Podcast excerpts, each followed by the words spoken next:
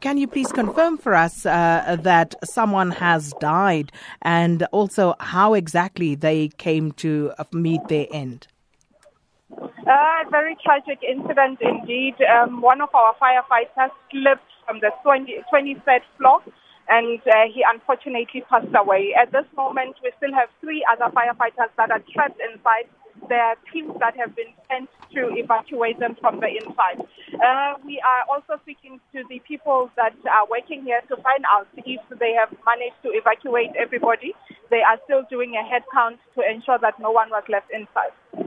Ms. Hadebe, is there any indication of how the fire started? We'll do preliminary investigations of what had caused the fire after we're done with firefighting. For now, we can assume we'll do those investigations afterwards.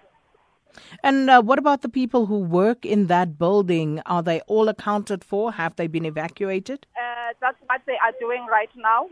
We are waiting for the head count, but they are saying they can see everyone that is here. And some of the people were treated for smoking formation and was taken to hospital. So they're still making those confirmations.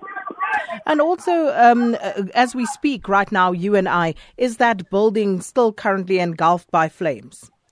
No, there is just smoke coming out from the 23rd floor, but there is not much of flames coming out. It's just smoke, and the glasses are breaking out from the 23rd floor.